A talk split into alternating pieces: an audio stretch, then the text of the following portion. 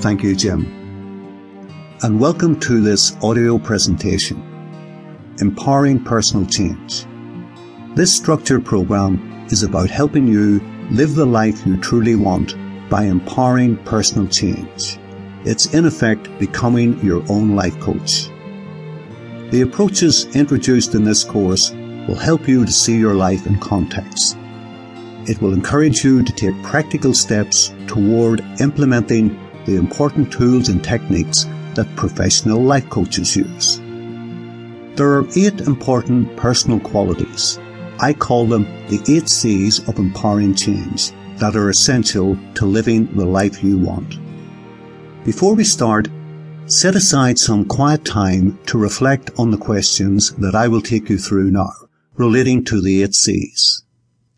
Take each one of the eight personal qualities that I will describe in turn and honestly rate your current level of satisfaction on a scale of 1 to 10, with 1 being totally dissatisfied and 10 indicating you are totally satisfied.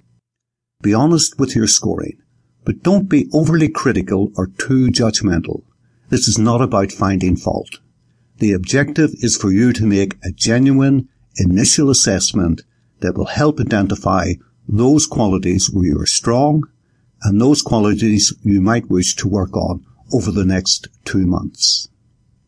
Next, you need to decide which three qualities you need to work on, the three qualities that you gave the lowest score, and highlight them as initial areas of focus. So here we go. One, clarity.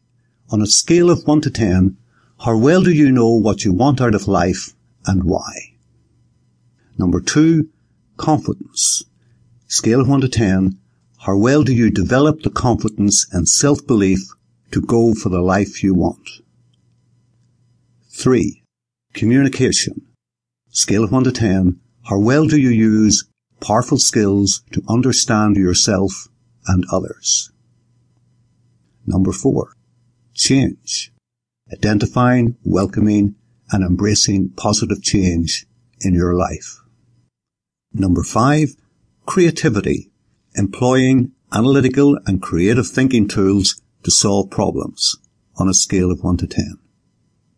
Number six is courage, building inner strength to overcome fears and limiting beliefs.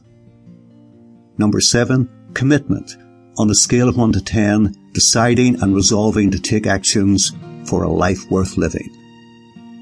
And finally, number eight, completing, on a scale of 1 to 10, how well do you persevere and don't give up until you achieve your goals? Remember, you need to decide which three qualities you need to work on. The three qualities that you gave the lowest score and highlight them as initial areas for focus. In chapter 3, I will examine the formula for success.